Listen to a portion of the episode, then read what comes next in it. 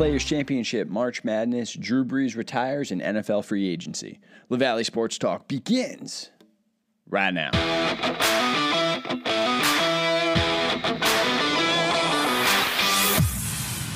What's going on, everybody? Welcome into another edition of the LaValley Sports Talk podcast, brought to you by the Soundline Network. As always, I am your host, Chris LaValley. Hope you all are doing well and staying safe. So this week, we're going to kick off the pod. And we're going to do two quick segments. One's going to be on uh, last weekend's Players Championship, and then uh, March Madness. I'm going to give you my final four picks, a couple upsets that I think are going to happen. So let's kick it off. Players Championship. I was wrong. I picked Jordan Spieth again, I was wrong about golf. I know it seems to be like a tagline that should be under this podcast is LaValley cannot pick golf championships or majors. Jordan Spieth ended, uh, he finished tied for 48th at one under. Uh, so kind of, kind of far reaching from winning the championship. Justin Thomas won the players championship with one hell of a comeback. He ended the tournament at 14 under. He shot a 64 and a 68 over the weekend to complete his comeback. He was outside the cut line through the first 27 holes and made four straight birdies over, um, excuse me, four birdies over his final nine holes, not four straight.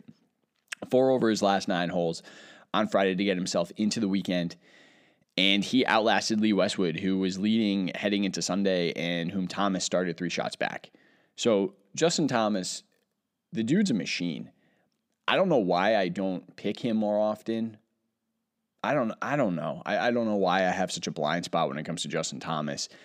He's really infectious too. Like when you watch him and he gets on a roll, it, it's just you can see you can feel it and you can sense it watching it on TV. Like he's it, it's almost like when people talk about how there's certain players, especially when they talk about NFL um, uh, when they head into the NFL draft and like, oh, you know, this wide receiver or this defensive back or whomever, like they jump out at the screen at you. Like they're so good. You can just tell they're so good. Justin Thomas has like that same type of intensity. Like when he's on a roll in a tournament or in a major, you can feel it off your television screen. Like you just, he's got that look in his eye that you, he's just going to steamroll you all the way to to the end. And uh, he did that. He absolutely dominated on Sunday. And it sucks too. I mean, look, uh, congratulations to Justin Thomas. I'm not taking anything away from him. I was just bummed out that Lee Westwood wasn't able to uh, to pull this one out. Uh, Westwood's never won a major. He's uh, he's one of the most likable guys on the PGA Tour, but he's never really had a big win. He's won a few tournaments here and there, but he's never had like that big win. In the Players Championship, winning that would have been the the biggest win of his career, and unfortunately, he came uh, he came up just short finished in second. He also shot terribly on Sunday, though. I mean, it was it was his tournament to lose, and unfortunately, he lost it. Uh, he ended in second at 13 under, um, and uh, yeah, it was just it was a great. Uh, I was right about saying that the Players Championship was going to be great. It was a great tournament. Bryson DeChambeau was also uh, finished at in third place. He was tied with Brian Harman at 12 under. And overall, it was a close Sunday, and that's all you can ask for. All you can ask for on Sunday golf is for it to be a close tournament and exciting, and that's what we got. So good on Justin Thomas. Congratulations to him. He's definitely looking like a top pick to possibly win this year's Masters in a couple weeks. March Madness. Here we go. So I got to be honest, this is probably my favorite time of the year as far as sports goes. You've got the Players' Championship you roll right into March Madness, and then you roll right into the Masters. And then after the Masters, we get you've got a mixture of NBA playoffs with the NFL draft and baseball starting. It's just this to me is is the best time of the year. Mainly because it's spring and you're you know you live in the Northeast like I do. This is the time it starts getting warmer outside. You can kind of come out of your cocoon that you've been in for forever. It seems like. So yeah, I mean, I I love this time of year. I love March Madness. With that being said, just like golf, I suck at picking March Madness. I, I just, I always have been. My brackets have always been terrible. I've never been good at it. There's, there's very few certainties in life taxes, death, and me having a terrible bracket and or picking a winner in a major or a major championship. So that's just those are those are some certainties in life that you can always count on. Again, it's taxes, it's death, and it's me being terrible at either picking a bracket for March Madness or picking a uh, a major winner for golf. So, look, we all have our strengths and weaknesses. This is one of mine. So, when you're listening to this and you have a similar Final Four than I do, good luck to you. You're probably screwed. With that being said, as we enter into this March Madness, we have no Duke as of right now. Anyway, I'm recording this on Wednesday, so there is a potential that Duke could possibly make it into the tournament. I still don't think that's going to happen. But anyway, as it stands right now, there's no Duke, there's no Kentucky, and there's no Louisville. Now, this would be the first time, if this goes through, that Duke has missed the tournament since 1995, which is crazy. It's crazy to think about. And look, I'm not really a Duke fan. I'm also not a Duke hater. I just don't really care. But Duke is like the Lakers or the Yankees. You either love to root for them or you love to root against them. And they're a huge draw for national television audiences. So this sucks for CBS for not having Duke in the tournament. But with that being said, let's take a look here. So we've got our, our number one seeds are Gonzaga, Michigan, Baylor, and Illinois. My early upset picks I have UC Santa Barbara beating Creighton. I also have Winthrop beating Villanova, both in the first round. So those are my early upset picks. My other upset picks include the eighth seed LSU making it to the Elite Eight, the 14 seed Colgate also making it to the to the Elite Eight. Um, however, neither one of those teams are going to make it into my Final Four. So my Final Four includes three number one seeds and a number two seed.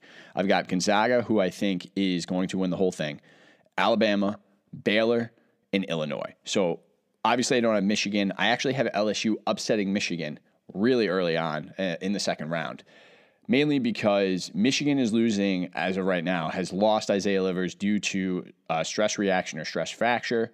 Um, and that gives me a lot of pause thinking that they can even make it into the Final Four. You know, in my opinion, Michigan that's Michigan's best player. And even if he's able to play at some point in the tournament, him not being 100% doesn't give me any confidence in picking Michigan to make it much past the second round. LSU has is sneaky good. They've got a really really good offensive. They have good offensive firepower and with Livers not being able to play, or even play, even if he is able to play, if he's not at 100%, I have a really hard time believing that Michigan's going to be able to keep up with the scoring with LSU. So that's why I have I have Michigan going late, um, going out early again, if for whatever reason Isaiah is able to come back and he's able to play at full strength, look, Michigan could make it to the Final Four. They're talented enough. Obviously, they're a number one seed. But again, I'm, I'm just looking at I'm looking at the injury. I think they have a really tough they, they have a tough bracket to go through. I mean, I think out of all of them, Michigan may have the, the hardest bracket to uh, to make it to the Final Four. So anyway, so again, my Final Four, I've got Gonzaga, Bama, Baylor, and Illinois. I've got Gonzaga winning the whole thing. Like I said, if you have a similar Final Four to me, good luck to you. You're probably screwed. But we will be here next week to break down what we've seen so far, and we'll break down the tournament in the weeks to come and uh, until they crown a national champion. After 20 years in the NFL, 15 in New Orleans, Drew Brees has finally decided to call it quits. And good for him for being smart enough to see the writing on the wall. So I've got this broken up into two parts. I've got Drew Brees, the football player, and then Drew Brees, the humanitarian. And I think both are really important to talk about. So we're going to kick it off with obviously Drew Brees, the football player. We'll talk about his accomplishments, talk about what he's done in his career. So Drew Brees, for my money, is the greatest free agent signing of all time. When Drew Brees hit free agency, he there were multiple teams that were looking at him. The Miami Dolphins and the New Orleans Saints were the two that that were both eyeing him heavily. And Miami was the team that Drew wanted to go to. And instead of going with Drew Brees, the great organization of the Miami Dolphins decided to take a washed up Daunte Culpepper instead of going after Drew Brees. Now, just for those who don't know this or are unaware or have forgotten, Nick Saban was the head coach of the Miami Dolphins at the time. That's right, the great Nick Saban, who was the greatest college football coach of all time, was the head coach of the Miami Dolphins and decided to go with Daunte Culpepper over Drew Brees. So for any of you out there who ever feel bad about the Miami Dolphins organization and how, oh, you know, like I really hope I want to see Miami be good again, they kind of deserve what they get. You had the opportunity to have Drew Brees for the last 15 years, and instead you went with a washed up Daunte Culpepper, and then you just have pretty much flailed at the quarterback position ever since. Now, that's not a shot at Tua. I'm just saying, just putting it out there. So for anyone who feels guilty or feels like, oh man, Miami, oh, poor them. No, screw that, man. Miami deserves what they got. Anyway, going back to uh, Going back to Drew Brees here, that's that's what this segment's about. He was drafted in the second round because he was considered too short to play the quarterback position. Drew Brees measured in at around 5'11", 6 feet, and uh, he proved everybody wrong. Now, I think this is an important note because Drew Brees revolutionized the quarterback position in this way. Drew Brees was so damn successful as a shorter, quote unquote, shorter quarterback that it, he made more teams a lot more comfortable, or he made teams feel a lot more comfortable about drafting someone who wasn't 6'3, 6'4, 6'5, 6'6. So you see people like a Russell Wilson, a Lamar Jackson, a Michael Vick. Now, again, I know Lamar Jackson and Michael Vick have different types of skill sets, and I get that, but look at their height, look at their build. They're smaller dudes. We wouldn't be seeing these type of quarterbacks, or a Kyler Murray even. We wouldn't see smaller quarterbacks necessarily be considered, or Baker Mayfield. I totally forgot about Baker Mayfield. Smaller guys who teams are picking in the first round now, and not just picking in the first round. In, in Baker Mayfield and Kyler Murray, they're, they're picking them number one overall. We may not have ever seen that if it wasn't for Drew Brees. So I think that that's an important note, an important footnote in his legacy. So again, 20 years in the NFL, 15 in New Orleans. He was a 2009 Super Bowl champion, Super Bowl MVP. He's a two-time Offensive Player of the Year, seven-time NFL passing yards leader, four-time passing touchdown leader, two-time passing rating leader, six-time completion percentage leader, five 5,000 passing yard seasons. Highest single-season completion percentage was 74.4. Most consecutive games with a touchdown pass, and he finished with 7,142 completions, which is most all time, 80,358 passing yards, which again is most all time, 570 uh, 571 touchdowns, which is second to Tom Brady, 243 interceptions, and a 98.7 passer rating, which is fifth all time. Drew Brees is by far a top 10 quarterback. Now, where you want to put him in your top 10, that's your own business. I'm not I'm not telling you where I'm putting him. I'm just telling you he's a top 10 quarterback all time, hands down, no questions asked. Not just because of his statistics, because for my money, he belongs in the top 10 conversation more so than Brett Favre. And here's why. Because again, like I said, Drew Brees changed the perspective of shorter quarterbacks. And again, I say shorter, the dude's six foot, but still, again, when you had quarterbacks that were looking, you had evaluators that were looking for people to be at the least six two, if not six three, or taller, the fact that you had a much shorter dude being able to be as successful as Drew Brees was and has been throughout his career, he completely changed the way that scouts look at, at quarterbacks and, and at height. So that alone puts should keep Drew Brees in the top 10 forever.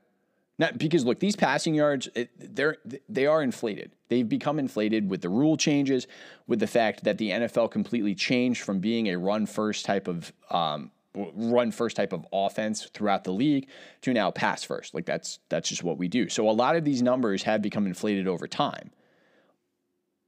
Because look, let's be real. I mean, we're going to see people like Matt Ryan, possibly Matthew Stafford, Pat Mahomes, Aaron Rod- like all these guys are going to inflate these numbers as we move forward in, in, in time.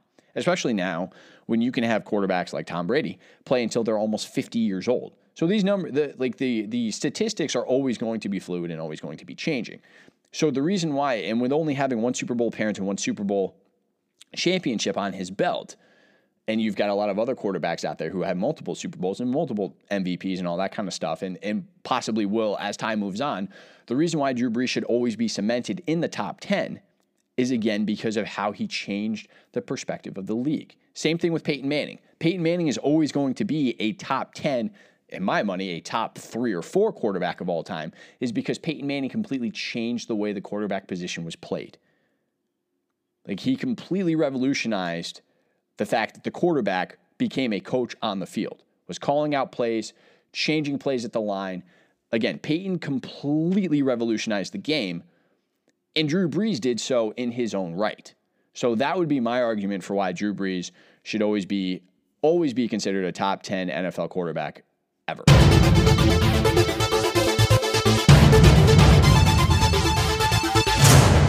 So, this second part about Drew Brees and the humanitarian, it's going to be pretty short, but it's important to talk about how incredible this dude is off the field.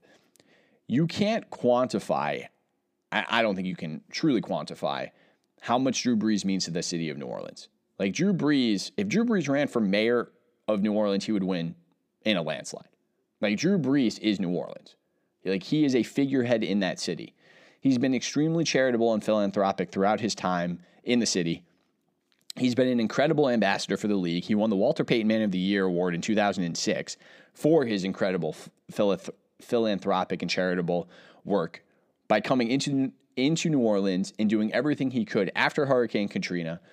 It's just what he has done is just it's it's phenomenal. It's phenomenal how much he's uplifted that city and uplifted New Orleans. New Orleans, not just um, not just the residents of the city, but the fan base of the Saints.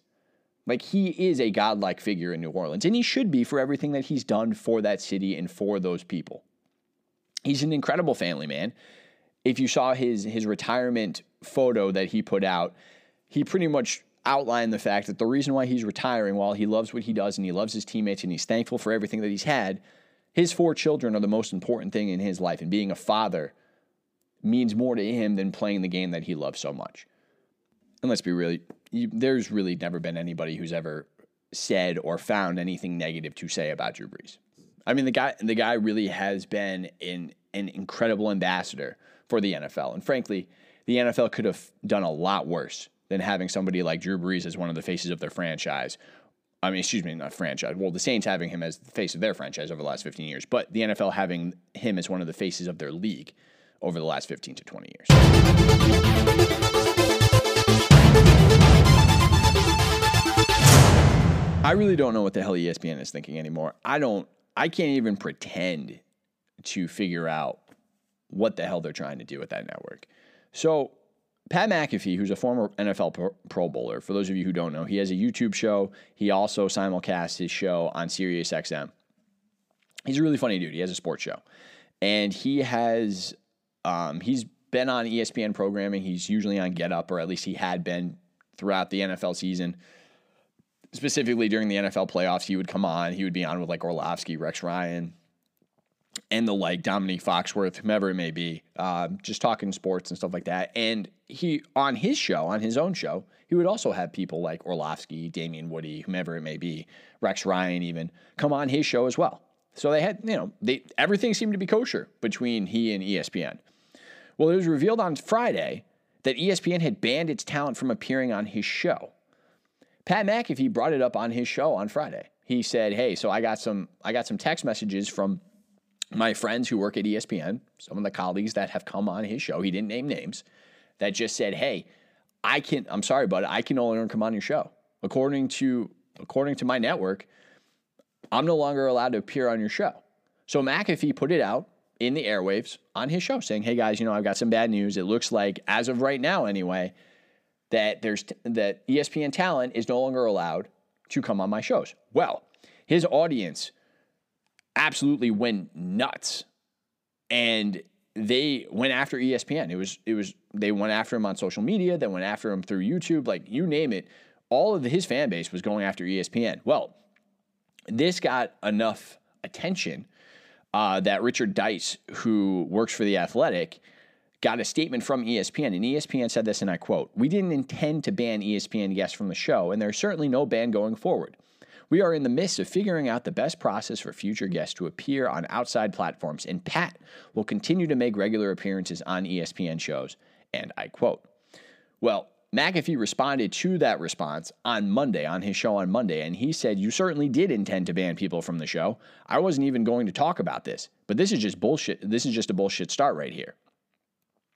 He also had issue with the way the statement ended, and McAfee wasn't sure why ESPN is so sure he will continue to appear on the network.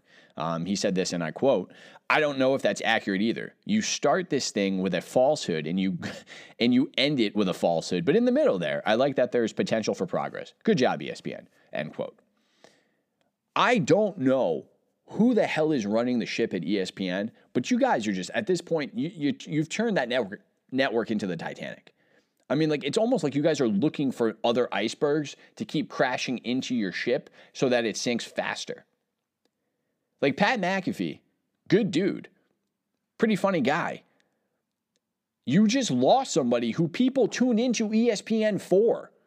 Like, I'm somebody who doesn't regularly watch ESPN programming because I don't like regular ESPN programming. But I will tune it, I will turn it on on YouTube to see clips if Pat McAfee is on talking about sports because I enjoy his takes on things. Don't always agree with him, but I enjoy it. Same thing with Dan Orlovsky. I would turn on Get Up, or I would, and this is always on YouTube. If I see a clip on YouTube of Dan Orlovsky on Get Up, I will turn into that clip to hear what Orlovsky has to say. Or the same thing on First Take. Back when Will Cain was there, I didn't watch First Take. I watched First Take when Will Cain was on the show because I was interested in what he had to say. Same thing with with NFL draft analysis. I don't watch it for Todd Mc, I mean, I don't watch it for Mel Kiper, but I will tune in if Todd McShay is on.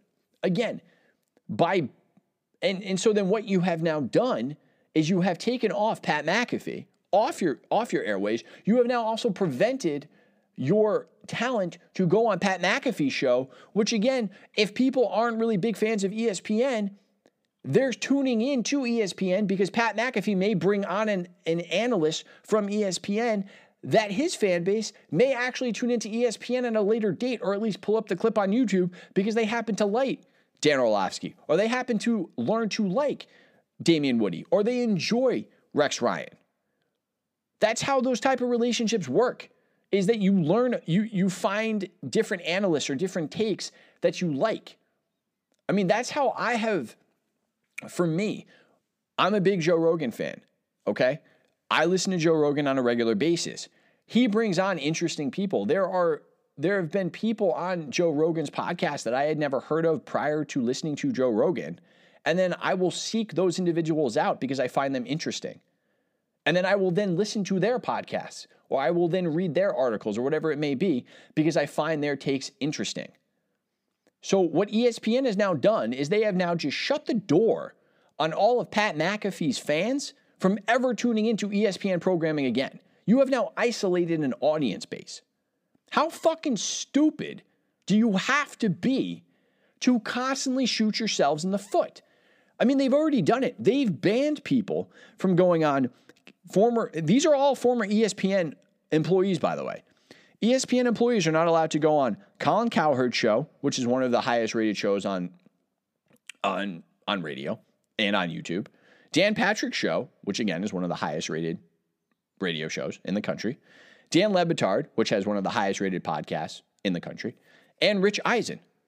Along with, they're also not allowed to go on Clay Travis's radio show, which is the highest rated morning radio show from 6 to 9 a.m. on Sirius XM. So you ban these people because you you don't like them or you had bad blood because they left your network, whatever the reason may be, you banning your employees from going on those shows is actually hurting your product. It's not helping it. You're not proving a point.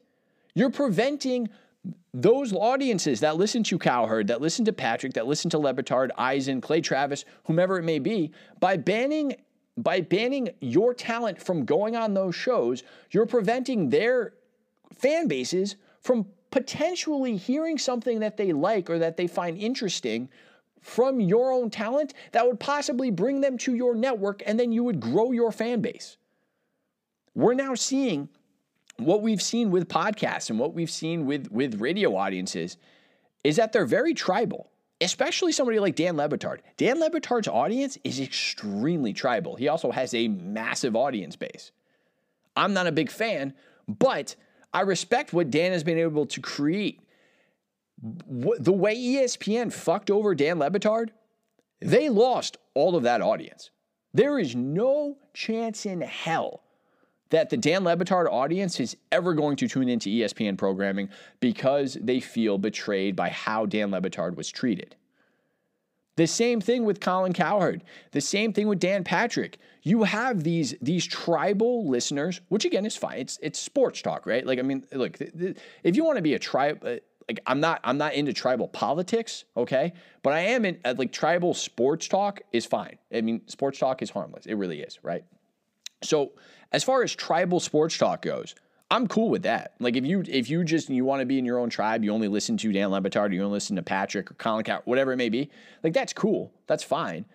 But if you have other people on, you're going to gain a new audience base, right? So like for instance, Ryan Russillo has Colin Cowherd on his show. People don't normally listen to Colin Cowherd. They listen to Ryan Russillo. They hear Cowherd on on Russillo's podcast. All of a sudden, people are like, "Huh, Cowherd's actually not that bad. Maybe I'll start tuning into his stuff. Or maybe I used to listen to Cowherd. I found him annoying. Now I kind of like him. You know, I kind of like what he's saying. Maybe I'll tune in again. Or you have, I know this from personal experience. I'm a huge Will Cain fan. I have a couple friends that don't really like Will Cain all that much, or they didn't like Will Cain. Then all of a sudden, Will Cain went on Ryan Russillo's show or went on somebody else's podcast. Then I had people reaching out to me being like, you know what? Will Cain's actually not that bad. He actually seems like a really smart dude, really good dude. The way he's portrayed or the way he's been portrayed in the media doesn't really seem accurate to who he really is as a person. Shit like that happens. Again, by keeping your doors open and allowing other people from other networks to come in and out, and and you by you allowing your own um, your own analysts and, and talking heads to go to other networks, you're exposing people to different viewpoints to, to to somebody that they may actually kind of cling on to, and then go to your network to see what else you have to offer. So pretty much every other network and podcasting hub seems to understand this. You know, they've done they've done a cost benefit analysis. They realize, hey, look, you know, while the ringer may be my competition, having Ryan Russillo or Bill Simmons come on my show or on my podcast, while I, you know, I'm I'm technically giving them pub by bringing them on my show. I'm also going to bring their audience base with them because they may be interested in listening to my podcast because they're such fans of Bill or Ryan or whomever it may be. And then maybe they may in turn like me and my style of podcasting, and maybe I'll, I'll gain a few of their audience members as well. ESPN, for whatever reason, has decided, nah, we're just going to close our doors. We're just going to completely shut ourselves off from the rest of the world because we're ESPN and we're top dog. Well, guess what? You're no longer top dog. So I wouldn't be surprised if the next two to three years you see ABC Disney, they drop ESPN like a dead weight because that's all they are now. They're just a dead weight. Who the hell on ESPN is worth listening to? Aside from Scott Van Pelt, Tony Kornheiser, and Michael Wilbon, who the hell else do you turn into ESPN for? Yes, they cover the Masters. Yes, they have Monday Night Football. But outside of that, do you what's the point of listening to ESPN or watching ESPN? They have no value anymore. None whatsoever. I just I it baffles my it absolutely baffles my mind that ESPN has literally driven themselves into the ground like this. All right, ran over. Let's talk a little NFL free agency.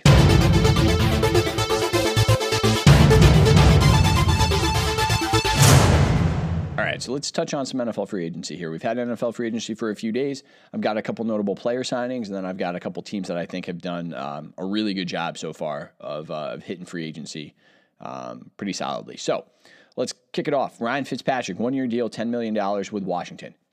Brilliant move by, by Washington. Absolutely brilliant. There are a number of teams that I know I, actually know a few fan bases that were interested in getting Ryan Fitzpatrick. Washington getting Fitzpatrick immediately puts them in contention to make the playoffs. 100%. Absolutely puts them in contention to make the playoffs. The NFC East is a trash division. We don't know what Dallas is going to be. Dallas, it's going to be Dallas and Washington, in my opinion, unless either the Giants or the Eagles make some sort of massive move that we're unaware of in free agency and have the draft of their lives it's just not. I mean, it's it's going to be Washington and the Cowboys division to lose. And frankly, I I may think that Washington is the better team unless Dallas can do something to really fix up that defense. Jameis Winston, one year deal, base salary of five and a half million, can earn up to twelve million dollars from incentives with the Saints. I mean, this is fine. I mean, look, I I I still don't buy into Jameis Winston, but this is a safe move for the Saints right now. The Saints are in rebuilding mode. Uh, they just are. They, they have way too many players that they're losing in free agency. Um, and, uh, you know, with Drew Brees now retired, this is a smart move. It really is. They're they're not going to get they're not going to get a quarterback right now unless there's a move that's that's being made and, and they'll get Russell Wilson. But outside of that, you know, they've got no reason to go crazy right now, and I, I think this is a safe and smart move. Aaron Jones, four year deal, $48 million with the Packers. This is a solid team friendly deal. The Packers fans should be pumped to keep the Pro Bowl running back for a few more seasons. I think it's a decent enough contract. Again, four years, forty-eight million. It's it's it's fair. It's fine. Jones has been pretty good for the Packers. He's got a little injury history, but overall, I think it's a, it's a smart move. Okay, so here we go with the teams. I've got uh, four teams I want to touch on real quick, and then uh, and then we'll close out the pod. So the Jets. Carl Lawson, edge rusher, three years, $45 million. Last season, he had five and a half sacks. He had 32 QB hits, which is second to TJ Watt. Pairing him with Robert uh, Saleh in the Jets 4 3 scheme makes a ton of sense. This is a huge move by the Jets. This is going to help solidify that defense. The other thing they did was on the opposite side of the ball, they signed Corey Davis to a three year, $37.5 million contract. The Jets desperately needed wide receiver help, and this is a solid signing for them. He had 65 catches, 984 four yards, and five touchdowns through 14 games last season for the Tennessee Titans. Great pickup by the Jets. The Patriots are kicking the crap out of everybody in free agency. Like Bill Belichick is just, I mean, he's going nuts. So we signed Jonnu Smith, who's the tight end for the Titans last year, to a four year, $50 million deal. And you got to start feeling for Ryan Tannehill here. He just lost two of his three leading receivers from last season, both losing in Corey Davis and Jonnu Smith. Like, it sucks to be a, a, a to be Ryan Tannehill this morning. It, has got to be brutal. Uh, but again, Patriots, this is a huge signing for them. They also picked up two wide receivers. You've got Kendrick Bourne, three years worth, uh, three year contract worth $22.5 million. He's a 26 year old wide receiver. Last year, he was on the 49ers. He had 49 catches for 667 yards. He's young. He had he. There's a lot of talent there. I think the guy is going to be great. They also signed Nelson Agholor, two years with a base value of 11 million per year. Last year he was with the Raiders on a one-year deal. Look, he kind of flamed out a little bit in in Philly, but he completely revolutionized himself in in Las Vegas last year. He caught 48 balls for 896 yards. He averaged 18.7 yards per reception last year. Again, the Patriots desperately need receiving help, and getting Smith, Bourne, and Agholor is a huge pickup for the Patriots. They also made a few defensive signings. Don't really care about that. Bill Belichick always has a good defense. That's not, to me, that's not the big deal. The big deal here is that the Patriots are fixing that offense in free agency, and they're doing it rather cheaply. Um, the Bucks signed Gronk to a one-year deal worth up to $10 million. It's an $8 million base salary with incentives up to $10 million. Awesome. I mean, it just makes sense, both with the chemistry with him and Brady. Plus, for my money, Gronk is worth more as a blocker than he really is as a as a reception tight end, and you saw that in the Super Bowl. So, Gronk, beautiful signing. But the big signing for the Bucks is the fact that they brought back Shaquille Barrett, who's the edge rusher at a four year, $68 million with incentives pushing it to $72 million. This is massive for the Bucks. Last two years, 27 and a half sacks, which is second in the league. He's also had 53 QB hits, which ranks sixth in the league. Barrett is a monster. That is a huge, huge signing for the Bucks. Look, man, the Bucks are going to be good again next year. Just end of story. They've been able to pretty much bring the whole band back together. And obviously they can we'll see what they do in the draft. The Bucks are going to compete again next year for another Super Bowl. It just it is what it is, guys. For all you Tom Brady haters, I'm sorry, but you're going to be dealing with that again next year. And then the Chargers. They signed Corey Linsley, who's a center, for five years at $62.5 million. At 12.5 million per year, he's now the league's highest paid center. This was a huge signing for the Chargers and mostly for Justin Herbert. Justin Herbert finally has an all pro center, which will be a huge help for the Chargers O line and really just for Herbert. Like the, the Chargers desperately need a line. And we saw that. Herbert also needs some weapons on offense, but you solidify that line, you protect your star quarterback. Chargers are going to be dangerous next year. They are. I'm, I'm calling it now. I'm calling it early. Chargers are going to be dangerous, especially especially in this draft. I think they're going to make some some solid draft picks. The Chargers are, are definitely going to be contenders next year. It's going to be interesting to watch. All right, everybody, that's going to do it for this week's edition of the La Valley Sports Talk Podcast, brought to you by the Soundline Network. As always, thank you so much for tuning in and listening. I greatly appreciate it. Please be sure to check me out on iTunes, subscribe, rate, and review. And while you're there, we have plenty of other podcasts for you, including Richo's Rant, Drinks with Dan, Spaceball, and Richo and Lala. Speaking of Richo and Lala, we are entering the Elite Eight of our March Madness bracket of hotness. Be sure to check out my page, Richo's page, whether it's Facebook or Twitter. Place your vote on who you believe should enter into the Final Four. We will release those results on our podcast on Monday. And that is it. That's all I have for you this week. I hope you all enjoy the first couple rounds of March Madness. Be well, stay safe, and I'll talk to y'all again soon.